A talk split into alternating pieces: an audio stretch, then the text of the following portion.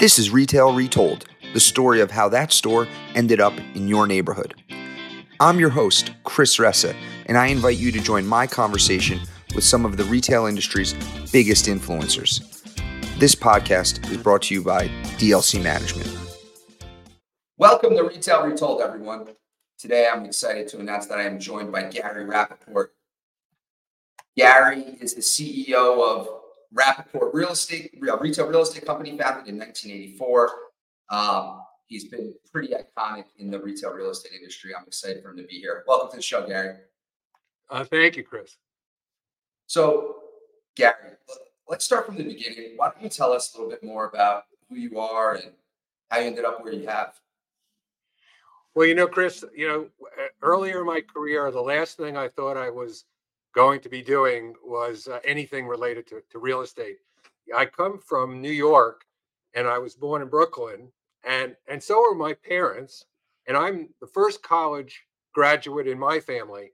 I have three younger sisters, uh, the only son.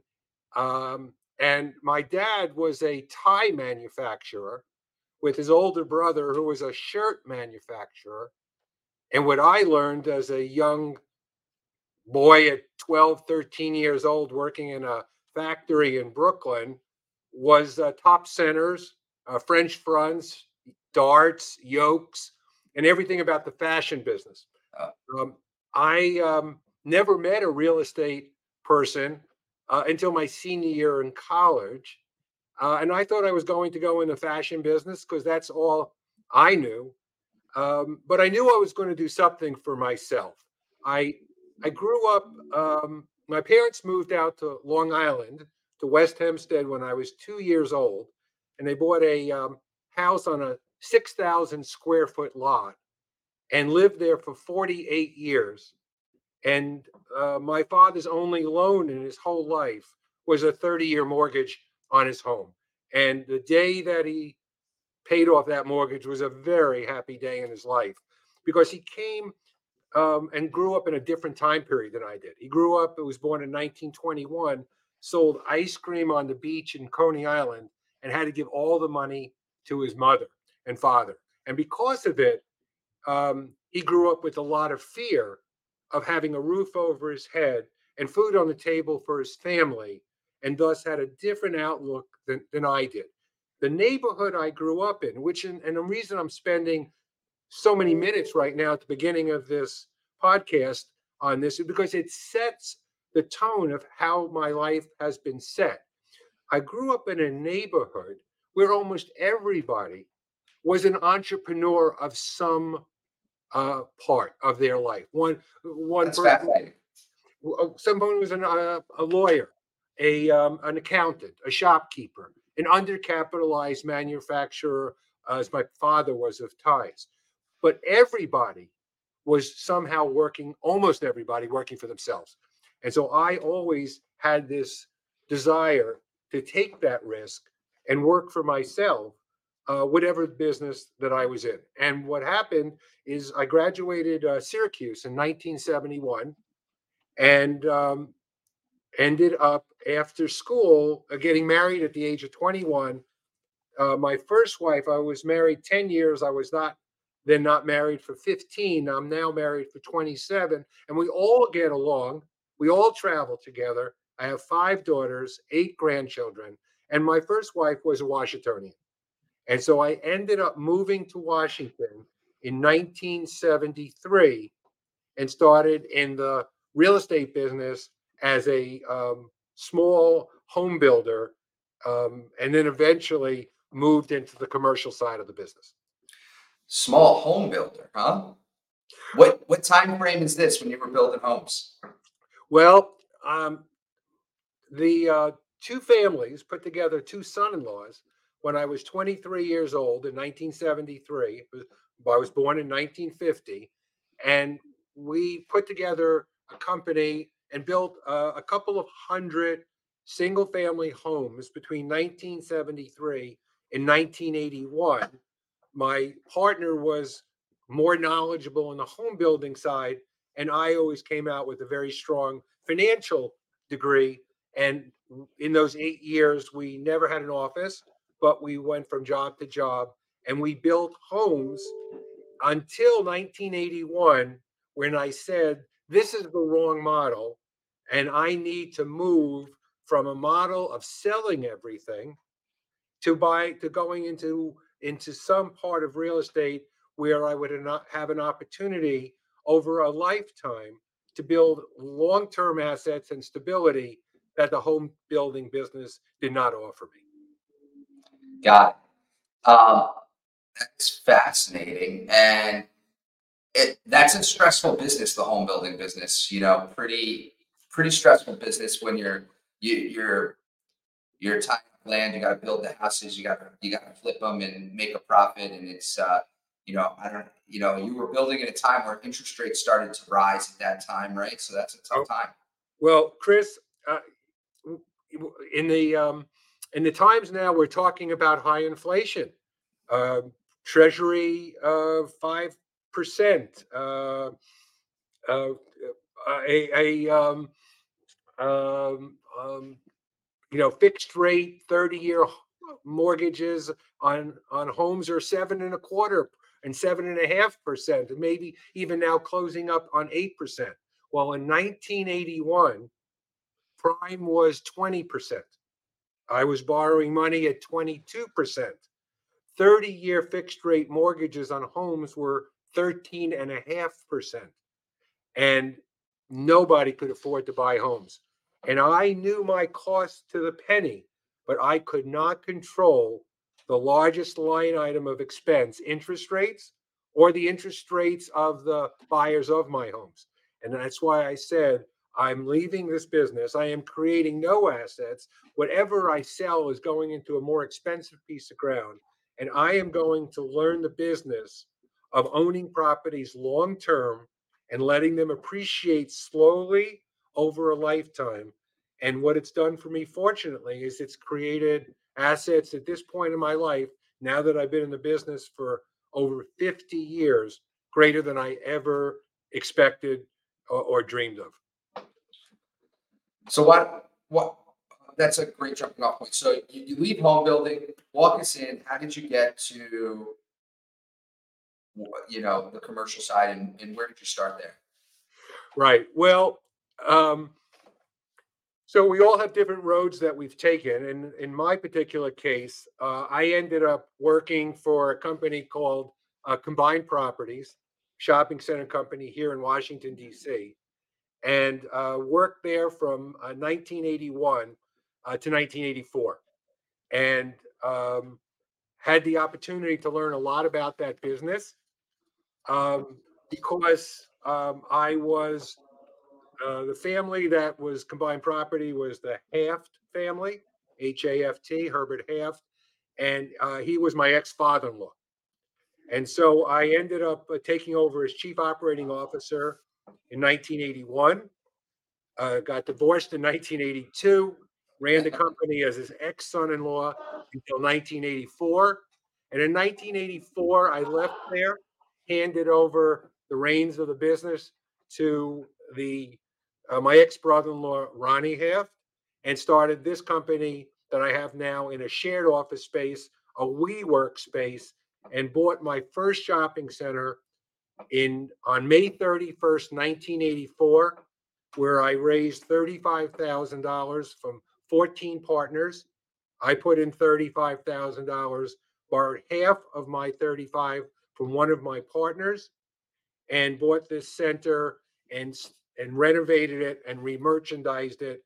And today, 39 years later, the center is 69 years old, and we still own it. Amazing. Which center is that? It's called Milford Mill Center. It's on Liberty and Milford Mill Road. I bought a C minus center and made it into a C plus. And I'm proud today that the center still is a C plus center, but a case study on the success of buying the right property at the right price, taking one's expertise to make it better, and uh, and owning it long term and let it slowly increase in value uh, over many years. So, talk about what you do today. What and and, what's your day to day look like today?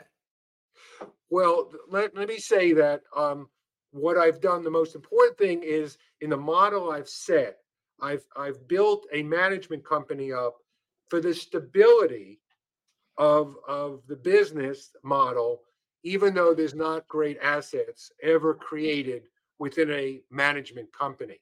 We have 120 people here now. I own the management company, um, and we are presently managing 76 properties, 14 million feet, three and a half billion dollars of real estate, a little over 2,000 tenant leases, and I uh, have an ownership interest in about 40 to 45 percent of of that amount of property. We also represent about 75 retail tenants, and we also do the first floor leasing on over 100 high-rise residential, hotel, and office buildings. So the model has given us the ability to be the largest manager and owner of retail in the Washington, D.C. metropolitan area. And we are not outside at all in what we own or manage than the states of Virginia, Maryland, and of course, metropolitan downtown DC. Got it. And and so going back, so what do you what's your day to day look like today? Well, I'd like to say I divide my life up into three parts. The first part, of course, most importantly, is my family. And in the business I'm in, I could set the times, whether it's during the day or the weekend or at night, to go to the activities that my children and grandchildren are part of. And I've done that my entire life. That second half is the business. I love it. I'm passionate. I'm 73 years old and I'm working every day and I get up every day. I exercise. I come to work. I work a full day and I do that every day. But the most important thing I do is this third third. And that third third is to help others. I have been mentoring people since I started in business, as my father taught me. And I end up talking to anybody for as long as they wish every day of my entire life. And I teach for the last 35 years. And as you know, I've written several books. As an example, last night I was at the University of Maryland teaching a class to the real estate club. Three weeks ago, I was at the University of Maryland, uh, University of Michigan in Ann Arbor, teaching uh, a law school class on structuring partnerships and, un- and having lawyers be educated how they want to maybe spend their career. And maybe six weeks or eight weeks ago, I taught a master's program of real estate class at the at Georgetown University here in Washington. So that third of helping others to reach their dreams, I like to say, sooner than they would otherwise might have reached their dreams, is a very satisfying and uh, part of my life. That's amazing. Uh, that's amazing. A lot of teaching there. Some amazing schools you mentioned, and uh, I'm sure that they are lucky to have you uh, come do that. When when you talk about that middle piece, uh, when you talk about that business piece, how much of your time is spent on running the business versus real estate deals? Yeah. Well, you know, in the company, you know, we, in, in giving you that summary, I've been in business now 40 years since we bought that first center on May 31st, 1984. And we own 36 properties, which means we own less than one a year that we've either built or acquired. So we're not, but we don't sell. Very rarely do we sell anything. So when we talk about this company, there is no person that's running acquisitions.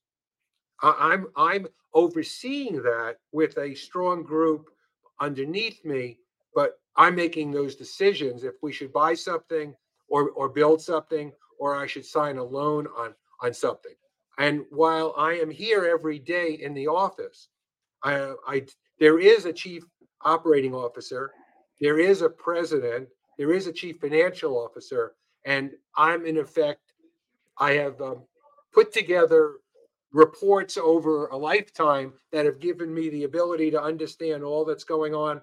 But I don't believe I'm operating this company or the 120 people every day. What what I'm doing as life has gone on more is we have two different types of institutional, uh, two different types of partners. We have institutional partners and we have friends and family. Even though I've never had family to, to give me and to invest with me. So it's always friends.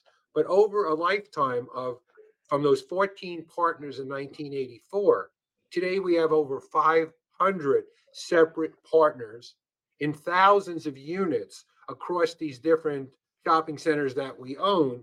And a lot of my time is spending time with these partners, making sure that they're recognized how important they are, to make sure we're transparent in giving them information and, of course, distributions. But more important, that they have access to me and that they're ready to invest in the next deal with us.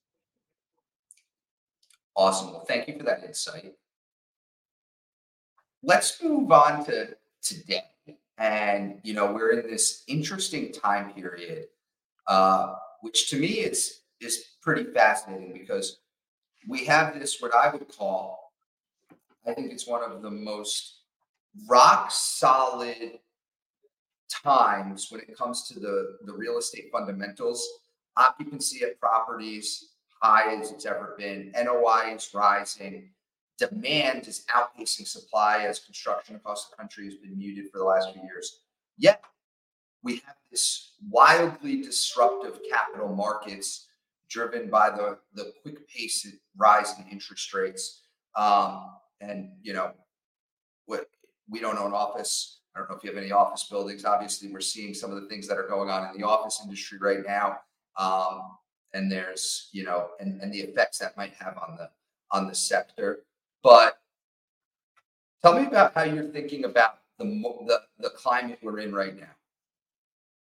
Well, it's surely a dangerous time, and most people in the industry have never experienced high interest rates before, and they probably many have thought that there we weren't going to even have times like this or times that could even be worse than this even though you know 2008 or 9 we definitely had issues as well um, you know, one has to plan for it and one has to recognize that sometimes one can take advantage of these times and sometimes one has to sit on the sidelines and be safe and try to make the properties they have as secure as possible. Yes, fortunately, we're in a sector right now that's doing very well, and we don't have the problems of the office sector of both high interest rates and vacancies at the same time but we have to be careful. And I am careful in what I say as an entrepreneur. Uh, I, am in a very uh, dangerous situation. I have lived my life where I have signed for personal guarantees, direct and contingent, greater than my assets from the time I was 22 to the time I was in my late 50s. And today, based on the model we have, I take great risk because one can't develop a property in the model I have. We're not a big public company, we're not a real estate trust. Every property stands on its own. There are no funds here. And because of it, uh, I have to be very careful that I, I have I can survive over a lifetime, and especially the bad times we're in now. And so the model I've set is to be ready for these times. Now, I've always liked to say that in bad times, you know, the cliche is you can make more money in bad times than good times, and that's true. And I always hope to be a opportunity buyer instead of a distressed seller during okay. bad times. Right. Um, unfortunately, in the past, most bad times, I have either sat on the sidelines or I've been a distressed seller. This is the first time uh, in my career that I have an opportunity to be a uh, an opportunity buyer. And so there are properties for sale. The cap rates are definitely higher than they have been in many years. Initial returns are lower, but there's still still deals to be made, and there's still lots of money uh, that one can create in times like this. But one needs to be very careful and not get over, you know, their skis in recognizing that if one um, has to balance that risk, and if one doesn't feel comfortable in a particular deal, uh, then one needs to stop and wait for the next opportunity and not not get hurt. Got it. Well, sage advice. Always better to be an opportunistic buyer than a distressed seller. It's a good line. Um, well, that was super helpful. Loved learning about your story. Why don't you tell us about your book? Yeah. Well, about um, 35 years ago, um, ICSC came to me and asked me if I would teach a class at the um, University of Shopping Centers. Um, and um, I put a class together on what I do every day, which is uh, putting deals together, uh, building or acquiring a center, leveraging the money I have by raising money from others, and sharing cash flow and appreciation with my partners so that they receive a return relative to the risk they're taking. And I also can receive a return based on the risk um, that I'm taking. Uh, and uh, then in 2005, ICSC asked me to write a book on what I was teaching. And it took five years. And the book was published in 2010. And at that time, ICSC was in the publishing business. They published the book, they handled all that, and and we had the first book printed and the first book that ICSC ever printed with the author's picture on the cover. So I was very pleased and appreciative of what I ICSC did. And then in 2013, they asked me to print, if I would print a second edition. And that took three years, and we printed that one in 2016.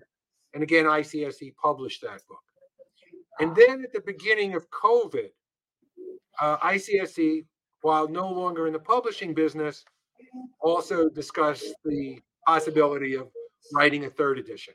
Um, talking about COVID, talking about inflation that was coming, talking about new case studies that I had learned and the experiences that I had lived through during COVID. And I decided to do that. And writing a book is really hard for me. I mean, when I think and I tell people, think about how long it and hard it is to write a um, a two page email or a ten page um, report, but a six hundred page book takes every night while you're sitting on the couch at home, possibly watching TV and multitasking to write to write a book. Um, with the help of a lot of other people here, uh, but we wrote it. And we went to Forbes, and Forbes is considered one of the best business publishing companies in the country, and they agreed to publish the book for me. So I have paid all the costs for publishing the book, and all the proceeds are going to the ICSC Foundation. Surely, I don't want anyone to think I'm writing a book and a few dollars. I'm writing the book for the same reason that I've been teaching this long. I say if I can help someone reach their dreams sooner than they can reach them, then I've done something special with my life. And what that book is teaching people, generally young people in their 20s, 30s, and even 40s, that if they want to leave what they're doing and go out and try to do what I'm doing as a true entrepreneur, taking great risk for great return, then this book educates them how to share cash flow and appreciation, how to raise money from partners, how to structure these deals. And whether one that does it in the retail business, which of course is what I'm writing about, in effect, the same thing I'm teaching can be done by someone in any other sector of real estate as well. By an example, while the case studies might be buying a shopping center, renovating, expanding, remerchandising, creating value by having money mm-hmm. TI and TA and roof repair, it can be just as much used by a young person in the residential business buying a 10 unit apartment building and fixing the carpeting in the hallways, the lighting, redoing kitchens and baths, creating more value and sharing that upside of cash flow and appreciation with one's partners. And that's what these books are. That's what this third book that just came out on this past month uh, uh, does for young people have a dream to one day I do. Amazing. And for everybody, what's the name of the book? Well, it's called Investing in Retail Property. It's the third edition. Uh, it can be purchased on, um, you know, Barnes and Noble and Amazon and Walmart and um, Target and many other sites as well. And all the proceeds go to the ICSC Foundation. Fantastic. While the proceeds go to the foundation, one of the things that I, I heard someone say once before is that an entrepreneur, not in real estate, but writing leads to wealth and getting your name out there and branding. And I think it's a, I think it's amazing uh, that you've written three books. Uh, I've, you know, it's a fascinating uh, concept. Clearly, you're helping a lot of people. That that's fantastic. But I think it's it's also earned that you, you have this you know place in the ICSC industry with you know uh, and you're so well regarded to that they asked you to do this and it's out there that you're the one who did this for ICSC when it first happened in the early 2000s. Well, thank you. I appreciate those kind kind words. Yeah. So, um, well, that's great.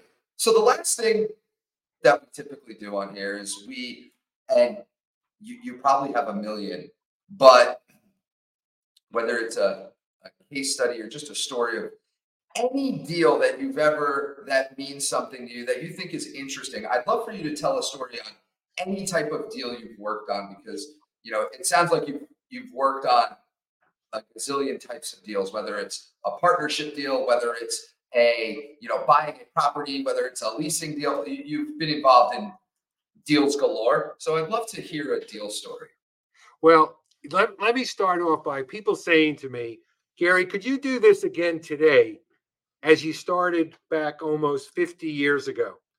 And I tell people, absolutely. And I'm bullish on not just retail, but real estate as a sector of our economy that allows a true entrepreneur who wants to take risk to go out and create um, tremendous value for themselves, their family, and, and their partners.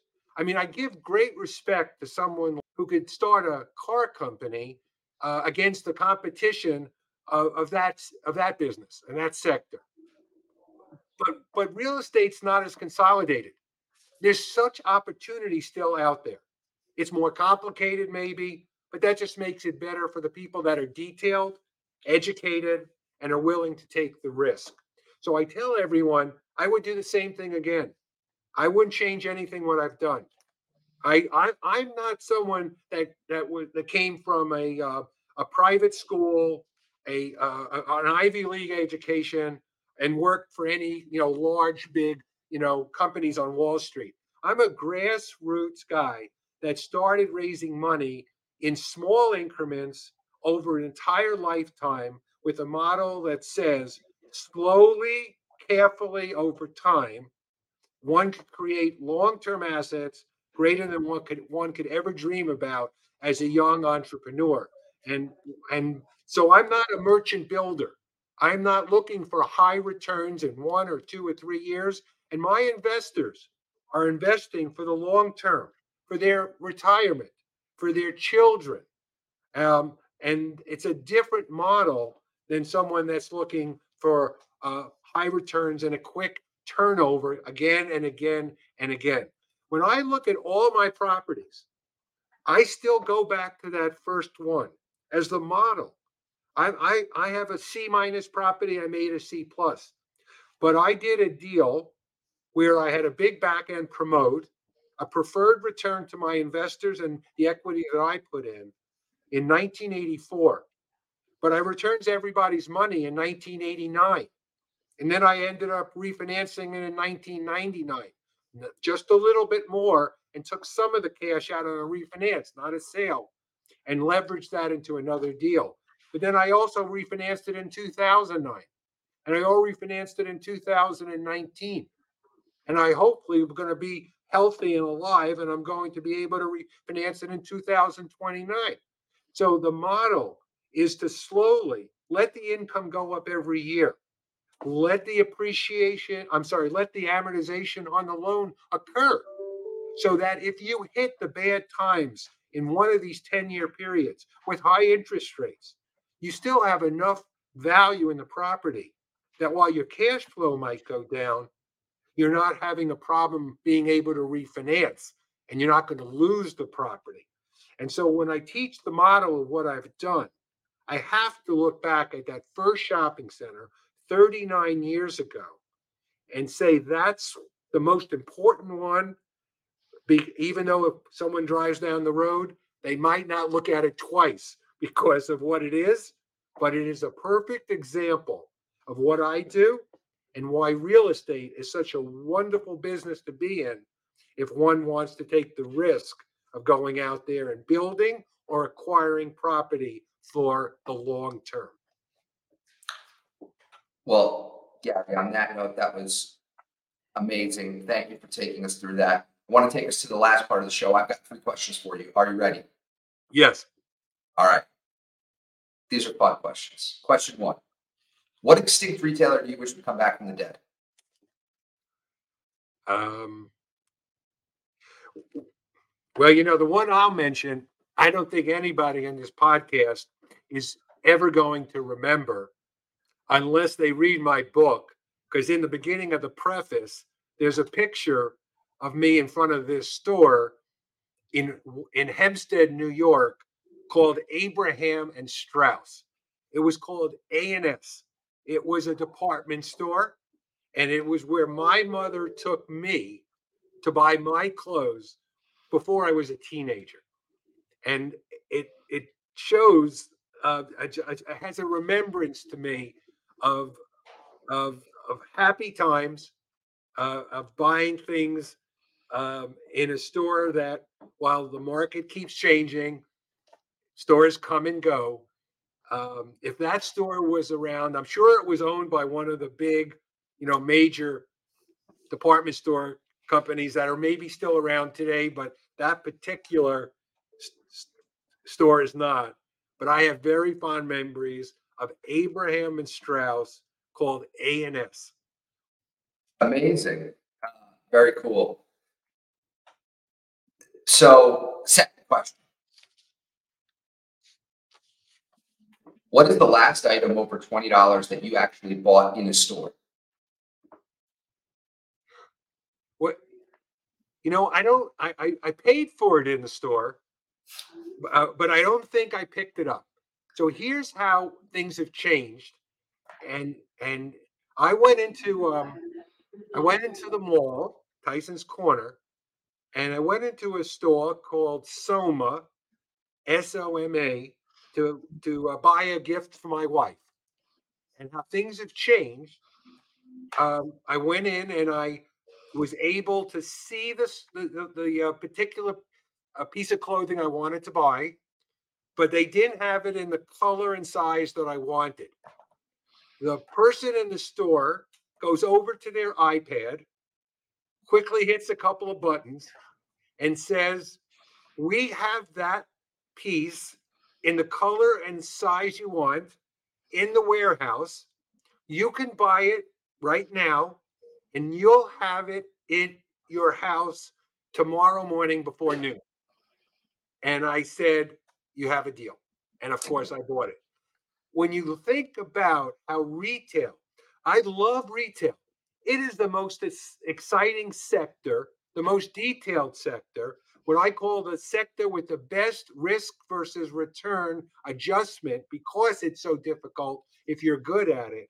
And when I think how fast it moves and how exciting it is, this example is exactly what wasn't there in the past, but is what retail is today. When we talk about the the, the mutual complements of the internet and bricks and mortar stores and warehousing and front of store and back of store. That example shows me exactly why retail is here to stay.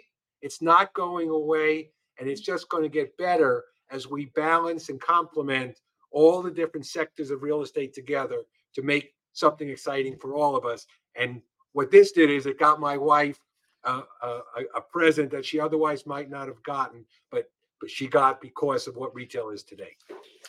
Amazing. Okay. Last question.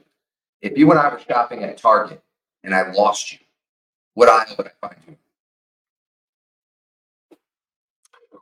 You know, um, I love puzzles, and Huh. I, I, and I love specifically Ravensburger puzzles. They're because they're cut in a certain way that the pieces are relatively easy to put together.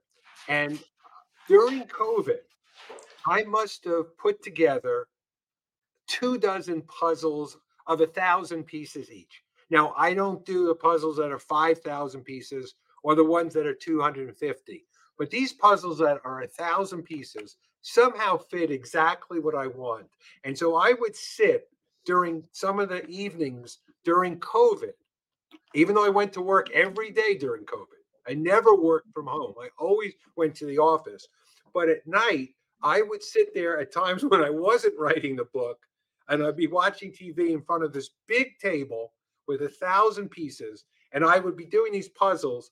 And then when I finished them, I would turn them upside down and I would tape them so that they would always be there. So I now sit at my house and in the room that's my exercise room, I've got a couple of dozen puzzles, each one a thousand pieces each on the wall of this period of time that I did during COVID. So when I look to buy something or I go in a store, even today like Target, and well, of course you can buy them online.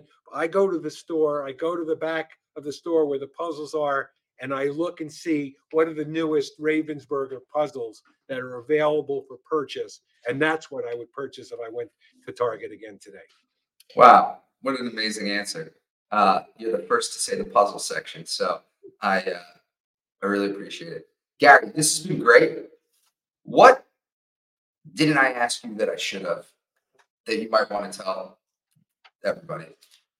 I I I think the the most important thing I said was if somebody um, wants to further talk to me, I am always available.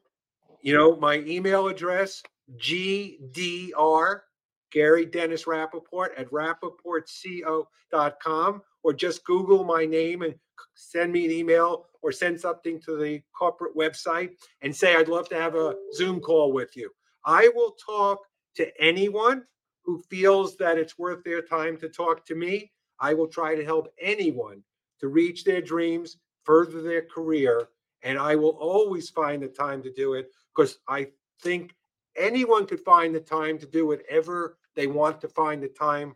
And I always find the time. And then when I say to people, if I help you, then one day you make sure to help someone else. I, you know, that's a great line because I thought, I don't know why I thought this, but I thought you might say, if I help you one day, hopefully you'll help me. But I loved how you said one day you help someone else. That is a really great line. Chris, it's been a pleasure to, to talk with you. It's been a pleasure to talk to you. Thank you so much, Gary.